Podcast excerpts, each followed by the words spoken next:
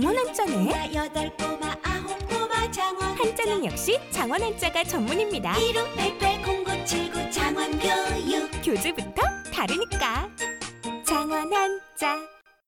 안녕하세요. 장원교육의 담당자예요. 저도 뇌생맘 팬입니다. 제 아이 생각하면서 재미있게 만든 장원 한자. 많은 문의 부탁드립니다.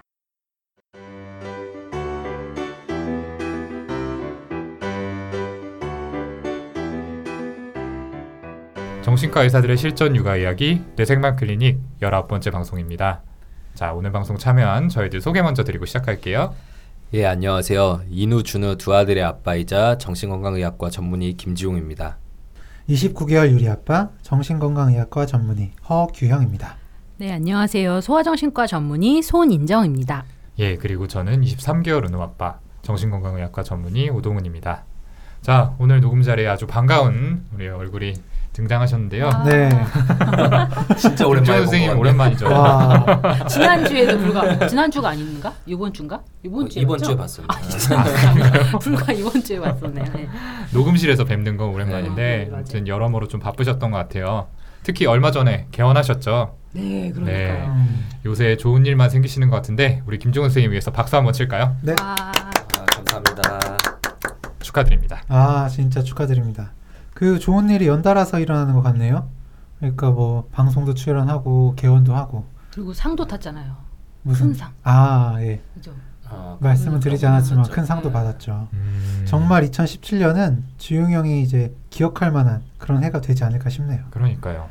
그러니까 사실 학교 다닐 때 지용 형 하면 솔직히 부르네 아리콘이었잖아요. 좀 발음이 좀 이상한데? 부르네 아리콘이었죠. 부르네 아리콘이요. 네. 부르네 아리콘이었는데 발음 잘해야 돼요. 네. 네.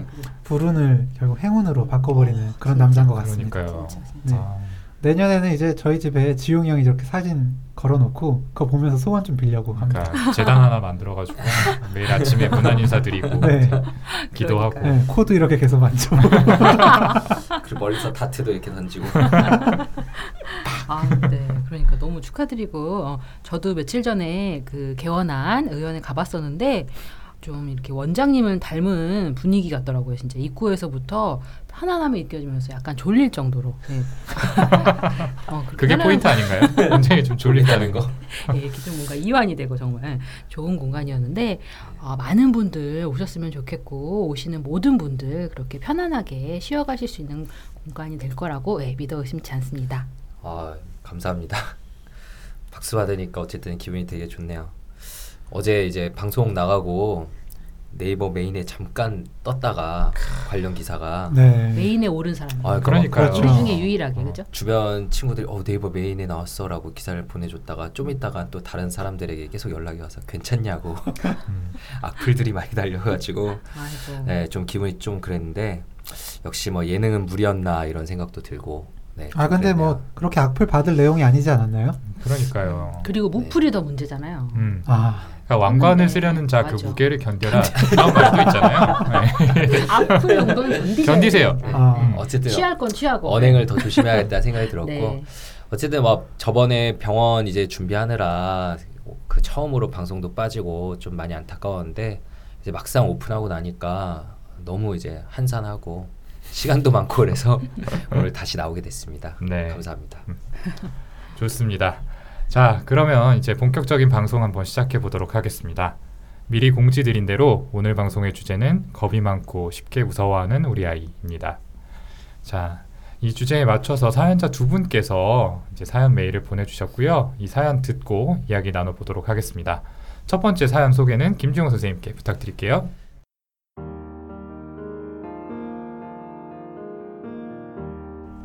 안녕하세요. 31개월 남자아이를 키우고 있는 아빠입니다.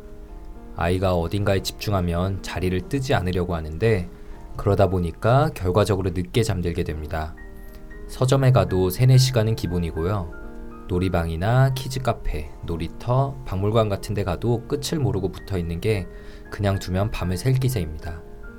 겨우 설득해서 서점에서 나오면 서점 옆 놀이방에 가자고 난리쳐서 또 들어가야 되고 또 겨우겨우 설득해서 집에 왔다 싶으면 아파트 단지 놀이터에서 놀겠다고 난리를 펴서 몇 시간을 그러고 있는 겁니다. 집중력과 끈기가 좋은 것 같다는 긍정적인 생각이 들기도 하지만 자는 시간이 늦어지기도 하고 엄마 아빠는 기다리다 지치다 보니 이러면 안 되겠다 싶어서 우연히 저만의 방법을 찾게 됐습니다. 그런데 여기서부터 제 고민이 시작되었습니다. 어느 날 집 앞 놀이터에서 노는데 어둑어둑해진 뒤에도 집에 갈 생각을 안 하는 겁니다. 어떻게 설득해도 안 됐는데 괴물 얘기를 하니까 말을 잘 듣더라고요. 밤에는 놀이터에 괴물이 나온다. 그래서 빨리 집에 가야 된다. 집에서도 밤에 안 자면 괴물이 나온다. 대신 빨리 자면 괴물이 안 온다고 했어요. 이렇게 괴물 얘기를 하면 말을 잘 듣고 집에 잘 가려고 하고 잘 자려고 해서 편하고 좋았어요. 그런데 언젠가부터 아이가 괴물 얘기를 너무 많이 하는 거예요. 무섭다는 말도 자주 하고요. 그래서 엄마 아빠가 같이 있으면 괴물은 안 온다. 아빠가 집에는 괴물 못 들어오게 했다. 밤에는 놀이터에 괴물이 오지만 해가 뜨고 환해지면 괴물은 없다. 걱정 안 해도 된다. 괴물들 안 무섭다. 안 무서운 괴물도 많다. 엄마 아빠가 다 이긴다. 아빠가 지켜줄게. 이렇게 얘기를 여러 차례 하면서 안심을 시키려고 하는데도 괴물 이야기를 자주 하고 걱정을 많이 하더라고요. 잘 놀다가도 갑자기 괴물 있어? 괴물 무서워. 그런다거나 무서워 안아줘 이런다거나 하는 경우가 눈에 띄게 늘고 있습니다. 아침에 일어나면 가장 먼저 물어보는 게 괴물 있어? 입니다. 관련이 있는 건지 모르겠지만 아예 겁이 많아진 것 같기도 합니다. 놀이방에서 형들이 가까이 다가오거나 놀던 장난감을 건들거나 가져간다거나 아이를 밀치거나 하면 너무 겁을 많이 먹고 울기도 합니다. 예전엔 울지도 않고 그냥 금방 잊고 또 집중하곤 했었는데 상처를 많이 받더라고요. 며칠이 지나서도 놀이방 형아 무서웠어. 형아 없는 놀이방 가자. 놀이방 형아 어디 갔어? 이렇게 물어보기도 합니다. 괴물 얘기 때문에 아이가 겁이 많아진 건 아닌지, 괜히 불안감을 심어준 건 아닌지, 어떻게 하면 좋을까요?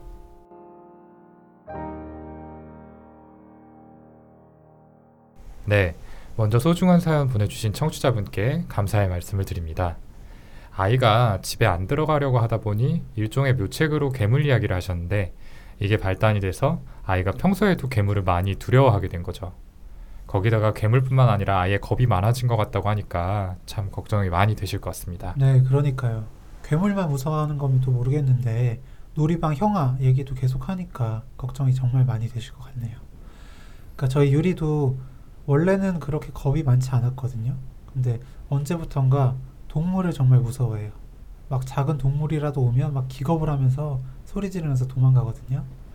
제 원인으로 좀 생각해 본 게 와이프가 동물이나 음. 벌레 막 가까이 오면 악 하면서 막 소리 지르면서 도망가요. 음, 예, 그걸 보고 좀 그 모습이 모델링이 된 게 아닌가라는 생각이 들었습니다. 맞아, 그쵸. 네, 그리고 사연 말미에 어, 사연 보내주신 아버님이 예상하신 대로 괴물 이야기를 전에 하셨던 게 아이의 불안을 다소 이렇게 증폭시킨 부분이 있다는 건 어느 정도 일리가 있는 것 같아요. 네, 그 음. 예전에 언제였던가 저희가 도깨비 어플 이야기 나눴던 네. 적 있잖아요. 음, 예. 네네. 동훈이가 성대모사도 막 지옥 도깨비입니다. 그때 이제 겁을 줘서 아이들 행동에 변화를 주려고 하는 방법은 그다지 바람직하진 못하다.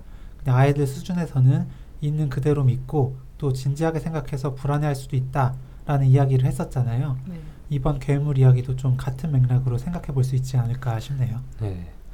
그리고 이제 사연의 아이가 괴물에 대한 불안뿐 아니라 전반적인 불안이 높아진 게 아닌가 싶은 생각도 들고 지금 그걸 걱정하시는 거잖아요. 전보다 뭐 다른 형들에게 겁을 먹는다던가 피하게 되는 모습을 보면 좀 그런 것 같기도 한데 근데 이게 아이가 나이를 먹어감에 따라 자연스럽게 불안과 겁이 생기는 부분도 있지 않나요? 저희 첫째도 아예 어릴 땐 안 그랬는데 몇 달 전부터는 놀이터에서 누가 다가오면 막 그냥 피해버릴 때가 좀 자주 있더라고요. 자기 어. 장난감 뺏어간다고 이러면서. 어, 네. 네, 맞아요. 사실 불안이라는 건 없을수록 꼭 좋은 것만은 아닌데요.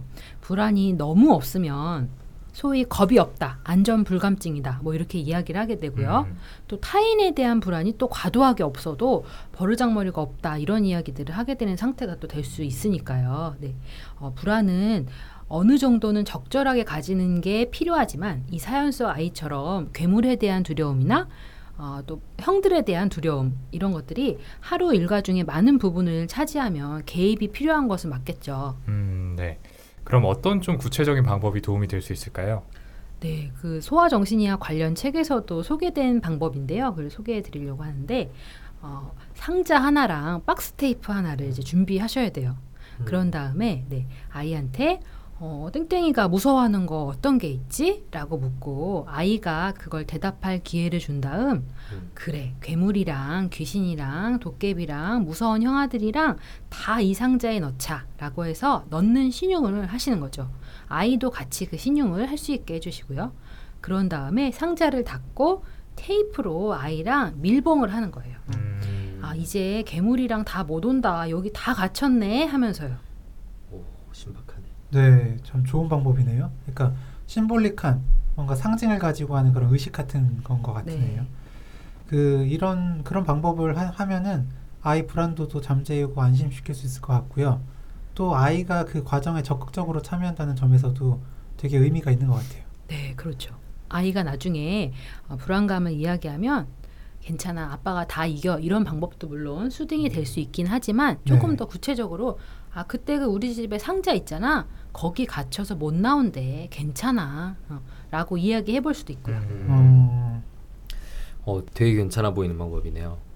저는 이렇게 사연 보면서 뭐 어떻게 해야 되지? 이렇게 고민을 저 혼자 하다가 이런 생각도 했는데 그 정신과에서 무의식적 방어 기제들을 설명하는 것 중에 공포를 극복하는 방법으로 이렇게 동일시가 나오잖아요. 자신이 무서워하는 대상들을 오히려 닮아버림으로써 그 공포를 극복하려 한다는 내용인데요. 자기도 그거의 일원이 돼버림으로써. 할로윈 때 그 외국 아이들이 괴물 분장하는 것도 그러한 심리라고 전에 어디서 봤던 것 같거든요. 그래서 아이랑 아버지랑 같이 오히려 막 괴물 마스크, 복장 같은 걸 사서 저는 장난을 해보는 건 어떨까 이런 생각도 했었는데 손인정 선생님 방법이 훨씬 더 세련된 것 같다는 생각이 드네요. 네, 그러네요. 저도 좀 지용이 형 수준에서 좀 생각을 그 했었는데 방법일 수 있으니까. 네. 네. 네. 그러니까 아버지가 괴물로 분장하고 아이가 괴물을 물리치는 그런 상황극을 해보면 아, 어떨까 네. 네, 생각을 했거든요. 심리극처럼. 네. 물론 이제 너무 두려워한다면 억지로 시킬 수는 없겠지만 점진적 노출법을 사용해서 덜 무서운 것부터 점점 무서운 대상을 퇴치시키는 이런 상황극을 해보면 어떨까 생각을 해봤습니다. 음, 네. 사연 속 부모님은 이미 옆에서 말로써 안심시키고 또 아이가 안아달라고 할 때 스킨십으로 안정감을 주려고 노력하는 부분을 하고 계시니까 그런 방법들이 좀 추가적으로 도움이 될 수 있겠네요. 아이가 생후 30개월이 넘었으니까 또 어느 정도의 상징 사용은 가능할 거라고 생각이 되고요. 그런데 만약에 안 그래야 되겠지만 이런 방법을 써봤는데도 아이의 불안이 계속되고 또 두려움의 대상도 더 확장이 된다. 이런 상황이라면 어떻게 해야 될까요? 네, 이제 그때는 이제 아이의 불안 레벨이 너무 높아가지고 보통 아이들은 어, 겁을 별로 먹지 않는 상황에서 아이가 심한 공포를 겪는다거나 이런 불안의 정도가 일상생활에 지장이 있을 정도다라고 판단이 되신다면 그때는 정말로 소아정신의학적인 개입이 필요한 상황이세요. 어, 전문의가 면담을 통해서 아이의 심리 상태를 알아보고 또 필요하다면 놀이치료, 미술치료 같은 어떤 심리적인 안정에 도움이 되는 치료적인 개입을 통해서 좋아질 수가 있습니다. 어, 다만 대부분의 정신의학적 치료가 그러하듯이 이런 치료에는 시간이 굉장히 걸린다라는 점을 말씀드리고 싶어요. 음, 네, 좋습니다. 그러면 첫 번째 사연에 대한 얘기는 이 정도로 마무리하고요. 저희 두 번째 사연으로 넘어가 볼게요. 사연 소개는 우리 허경 선생님께 부탁드릴게요. 네.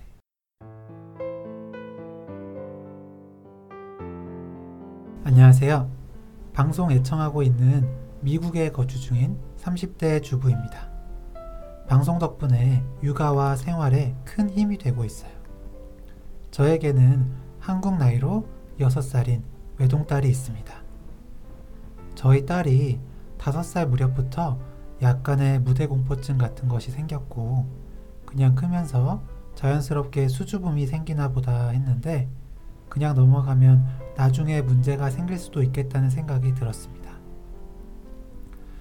4살까지는 함께 크고 작은 공연을 보고 배우들하고 무대에 올라가서 함께 사진을 많이 찍었는데 5살 무렵부터 갑자기 거부하더니 이제는 앞에 나가서 사탕만 받아오는 것도 두려워해요. 엄마 손 잡고 가야 겨우 가거든요. 기억을 더듬어 보면 한 가지 떠오르는 일이 있어요. 4살 무렵 언젠가 문화센터에서 비눗방울 쇼를 한다고 해서 간 적이 있어요. 사회자가 비눗방울 쇼에서 보조해줄 어린이 친구 한 명이 필요하다고 할 사람 손을 들라고 할 때 저희 딸이 힘차게 손을 들었고 뽑혀서 앞에 나갔어요. 바닥에 훌라후프 같은 원이 있고 그 안에 서 있으면 훌라후프를 들어 올려서 비눗방울을 크게 원통식으로 만드는 것이었는데 저희 딸이 그날 예쁜 원피스에 머리도 예쁘게 한 상태였고 사회자가 저희 딸 머리를 옆으로 살짝 기울이고는 절대 움직이지 말라고 했더니 어린 마음에 움직이면 큰일 나는 줄 알고 절대 안 움직이고 얼굴을 갸우뚱하고 잘 있더라고요. 사람들은 그 모습이 귀엽고 갸우뚱하게 웃기니까 웃었고요. 쇼는 잘 마치고 무대를 내려와서 마저 남은 거 잘 보고 집에 왔어요. 그런데 아무리 생각해도 그게 마음에 걸려요. 사람들은 좋은 뜻에서 귀엽고 예뻐서 웃은 건데 아이 입장에서는 웃음거리가 되고 어려서 잘은 모르지만 왠지 기분이 이상하고 안 좋은 게 아니었을까 하고요. 그거 말고는 특별한 계기는 없거든요. 어쨌든 과거에 그런 일이 벌어졌고 그로 인한 건지 다른 걸로 인한 건지 현재는 앞에 나가서 말할 상황이 있으면 목소리는 기어 들어가고 저한테는 친구들이 웃을 것 같다고 표현하기도 해요. 커가면서 앞에 나가서 발표할 상황도 참 많을 텐데 어떻게 하나 벌써부터 걱정스러워요. 할 수만 있다면 시간을 되돌려서 그 비눗방울 쇼를 보던 때로 돌아가고 싶을 정도고요. 저는 미국으로 이주해 온 지 몇 개월밖에 안 됐고 아이를 데리고 상담을 받기도 어려운 상황이에요. 그렇다고 그냥 그대로 두고 나아지겠지 하기엔 미래의 언젠가는 그때 뭔가 조치를 취하지 않았다고 후회할 것 같아요. 주 양육자인 저와 딸에 대해서 설명을 더 드릴게요. 저는 약간 완벽주의적 성격이 있고 저 또한 그런 엄마 밑에서 컸습니다. 방송 들어보니 양육자의 태도도 영향이 크다고 하셔서 지금 많이 반성 중입니다. 맞는 말 같아요. 사실 저도 약간 무대 공포증이 있거든요. 앞에만 나가면 심장이 두근거리고 목소리가 빨라지고 그래서 사회생활 할 때 프리젠테이션 해야 하는 게 너무 곤욕이었습니다.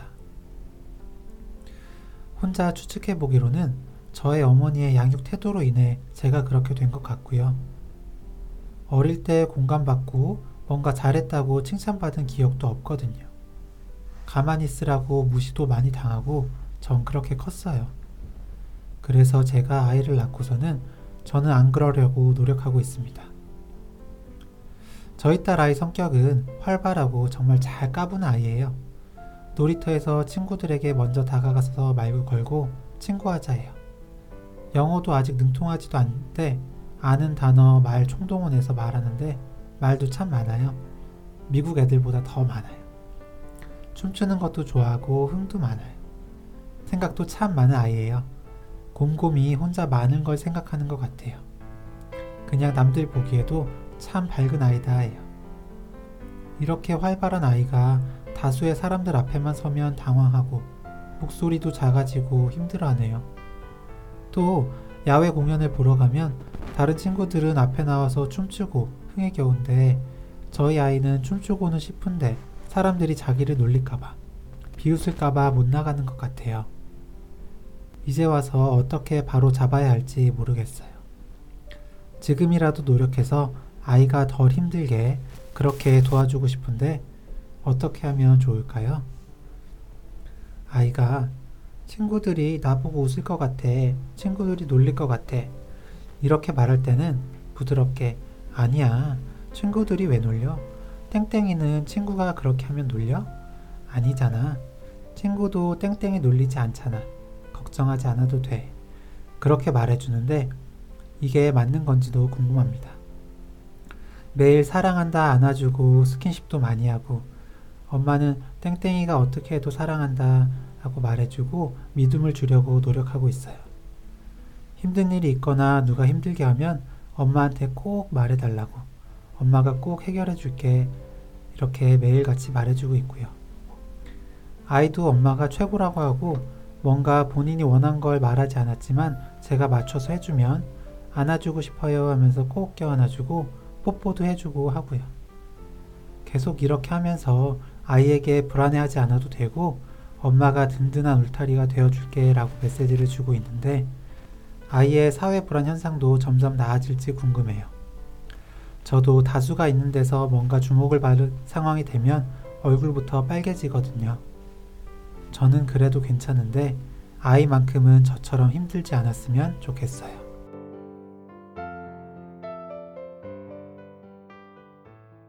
네, 사연 잘 들어봤습니다. 멀리 미국에서 보내주신 소중한 사연인데요. 어, 아이가 이전까지는 굉장히 활발한 성격이었는데 어떤 일을 계기로 남 앞에 서는 걸 굉장히 부끄러워하고 불안해하는 것 같다 라는 어머님의 사연이었습니다. 멤버분들 들으시면서 좀 어떤 생각이 드셨나요? 네, 참 사연 읽으면서 아이가 사랑스럽다는 생각이 많이 들었어요. 미국에서 말도 잘 통하지 않는데 먼저 다가가서 말을 걸고 또 엄마 먼저 막 안아주고 뽀뽀해주고 하는 모습이 아, 사랑을 많이 받고 자란 아이구나라는 생각도 들었고요. 이렇게 사랑스럽고 활달한 아이가 전과 다르게 주눅든 모습을 보이면 더 걱정이 많이 되실 것 같네요. 이제 저희 유리 얘기를 좀 하면 음식을 워낙 잘 먹으니까 주위에서 막 웃으면서 봐주시거든요. 근데 이제 회식 자리에 유리를 데리고 간 적이 있는데 음, 어 이제 좀 주목이 되- 됐던 거죠. 그래서 많은 분들이 이제 유리를 보고 웃었는데 그 모습 그렇게 웃으시니까 유리가 놀라서 막 울더라고요. 음, 예. 그 뒤에 이제 얼마 전에 음식점에 갔는데 다른 분이 또 유리 먹는 걸 보고 웃으신 적이 있었어요. 그러니까 되게 약간 긴장하면서 막 숨는 그런 모습을 보이더라고요. 예. 약간 좀 남같지 않게 그렇게 사연 들었네요. 음, 네. 어, 어머니가 이제 가족들하고 미국으로 이주하신 지 얼마 되지 않아서 아이도 어머니도 가족들도 모두 적응하느라 현재도 사실 힘든 시간을 보내고 계시겠다 그런 생각이 들었고요. 그런 와중에도 아이의 사회 불안이 걱정되시는데 도움받을 곳은 없으셔서 너무 막막하셨을 것 음. 같아요. 네.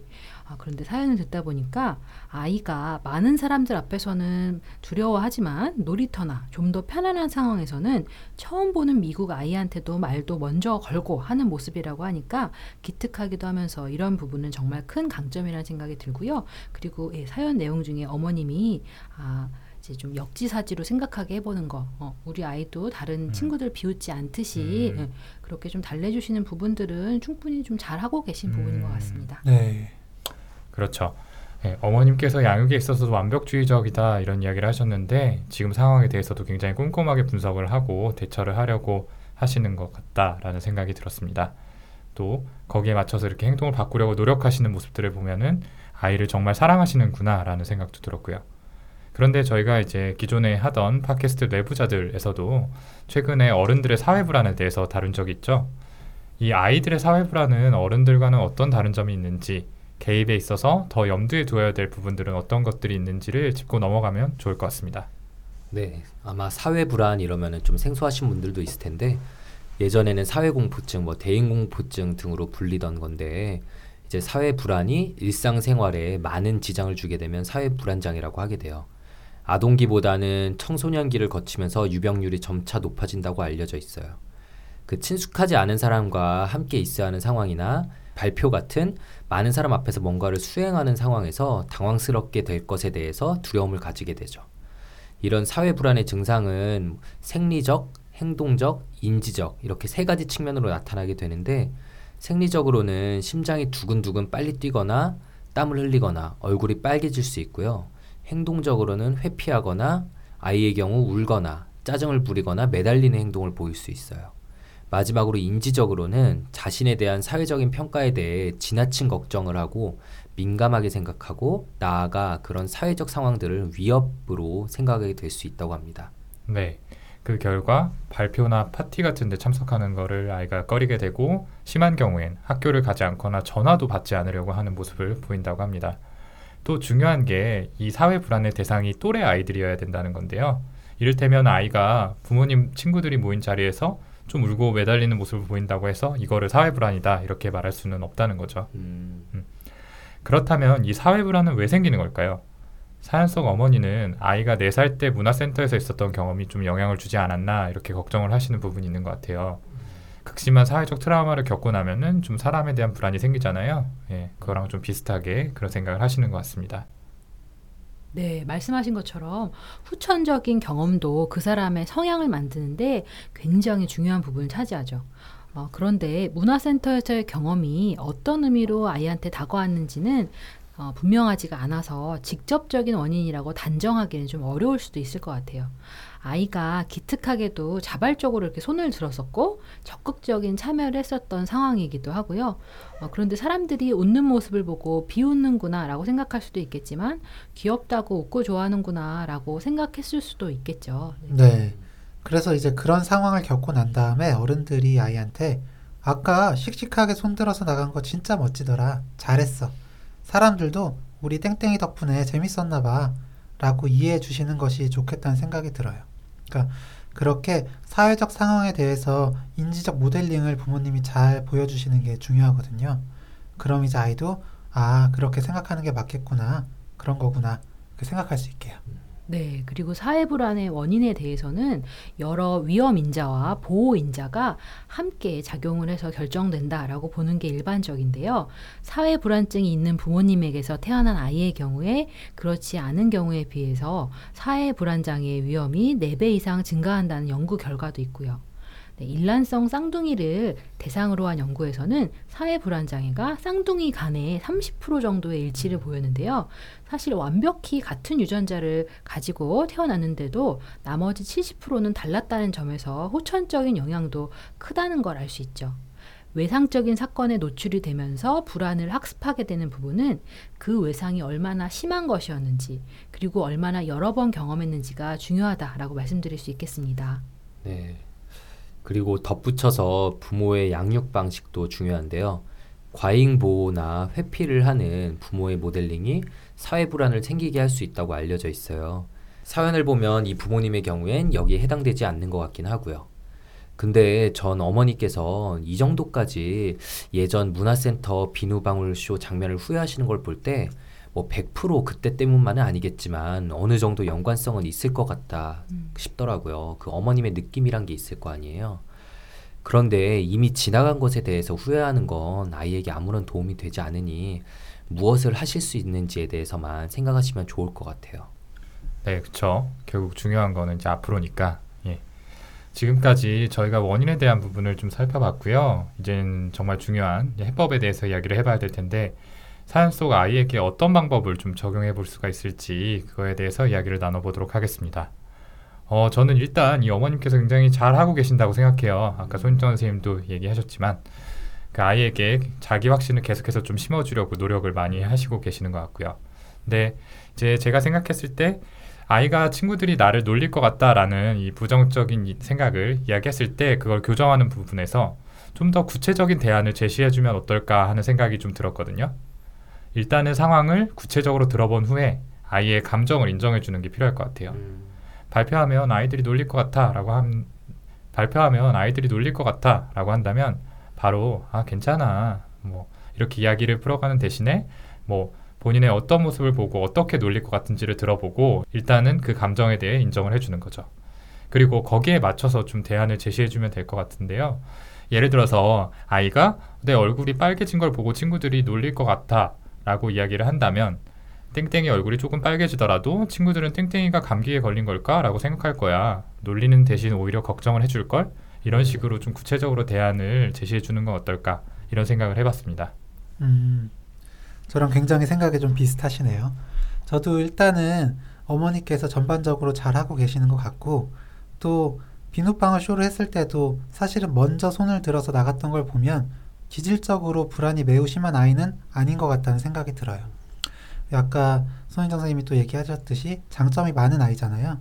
그러니까 어머니가 조금만 도와주시면 금방 극복할 수 있을 것 같으니까 일단 조금 마음을 더 편하게 먹으시는 게 좋을 것 같고요. 어, 동훈이야 또 이야기가 겹치는 부분이기도 한데 회피뿐만 아니라 과잉 보호도 또 사회 불안을 생길 수 있다고 했잖아요. 어, 친구들이 놀릴 것 같아 라고 하면 아니야 그렇지 않을 거야 라고 하는 대신에 땡땡이가 그런 마음이 들었구나 라고 먼저 그 마음을 인정해 주신 다음에 그 다음에 아이의 생각을 들어보시는 게 좋을 것 같아요. 또 이제 얼굴 빨개진 모습을 보면 감기 걸릴 것으로 생각하지 않을까? 라면서 이제 아이의 생각을 들어보기 전에 어떻게 보면 먼저 답을 내려주신 거잖아요. 음, 그렇게 답을 먼저 내려주시면 아이가 평소에 가진 생각을 잘 이야기하지 못할 수도 있으니까 일단은 그냥 얼굴 빨개진 모습을 보고 놀리면 기분이 어떨 것 같아? 라는 식으로 아이가 한 말을 다시 반복하면서 조금 더 얘기를 할 수 있게 음. 격려해 주는 게 필요할 것 같습니다. 음, 네. 그 어머니께서 무대 공포증이 있다고 하셨으니까 아이가 앞으로 나와 같은 모습을 겪을 것만 같다라는 불안을 더 심하게 갖고 계신 것 같아요. 그런데 아이가 꼭 부모와 똑같이 자라나리란 법은 없거든요. 어머님의 그런 불안이 아이에게 전달될 수도 있으니까 스스로 마음을 조금 더 편안하게 가지시려 의식적으로 노력해 보시면 좋을 것 같다는 생각이 들었고요.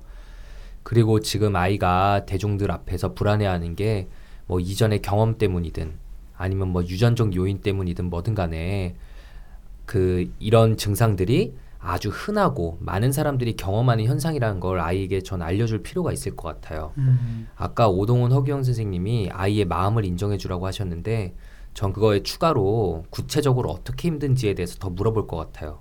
뭐 예를 들면 두근거리냐, 뭐 얼굴이 화끈거리냐 이런 것 등에 대해서도요. 그리고 그런 현상이 엄마를 포함한 다른 사람들도 다 어느 정도씩은 경험하는 아주 자연스러운 현상이고 사람들이 너의 그런 모습에 별로 신경 쓰지 않을 거다라는 걸 얘기해 주는 거죠. 여섯 살이면 좀 어리지만 그래도 그걸 이해하고 조금은 마음이 편해질 수 있지 않을까 생각이 들었어요. 네. 그리고 이 사연 속 아이가 처음 보는 아이라도 1대1 상황에서는 불안을 겪지 않고 되려 먼저 다가가기도 하는 모습이 있잖아요. 이런 모습을 보일 때 어머니께서 구체적인 칭찬으로 행동을 강화해 주시는 게 중요하다는 생각이 듭니다.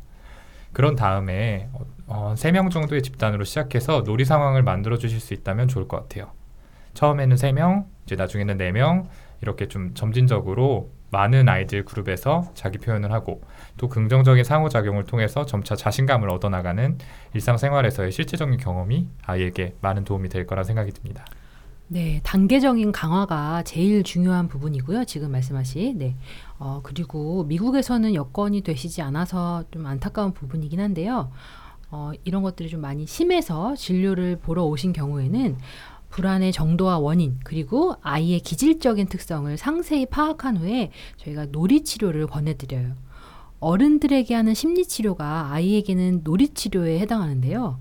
어, 놀이치료사 선생님과의 1대1 상황에서 긍정적인 피드백이랑 자존감을 높이는 경험들을 이렇게 쌓아 나가면서 자신감과 용기를 키워나가고 이후에는 또 아, 이렇게 또래 그룹 놀이치료를 통해서 아이가 안정감과 소속감을 느낄 수 있는 그런 집단 속에서 그 경험을 확장시켜 나가는 방법이죠.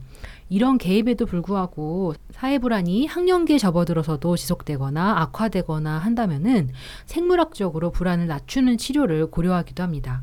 치료 과정에서 무엇보다 중요한 건 좋아지기까지 시간이 걸리기 때문에 쉽지 않지만 부모님도 여유를 가지시고 기다려 주셔야 한다라는 부분일 것 같습니다. 네.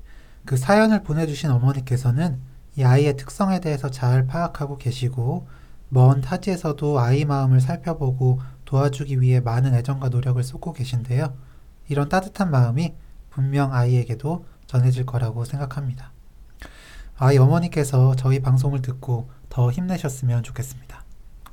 네, 좋습니다.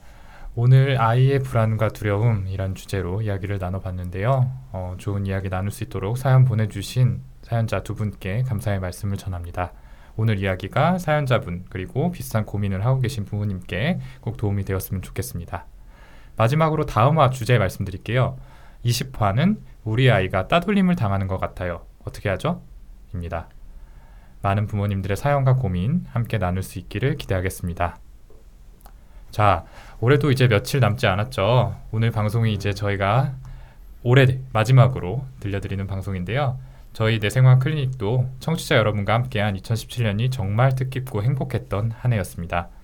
다가오는 크리스마스에는 한 주 방송을 쉬고요. 저희는 2018년 새해 첫날에 20화로 찾아뵙도록 하겠습니다. 아이와 함께하는 따뜻하고 편안한 연말이 되시기를 바랄게요. 감사합니다. 감사합니다. 감사합니다.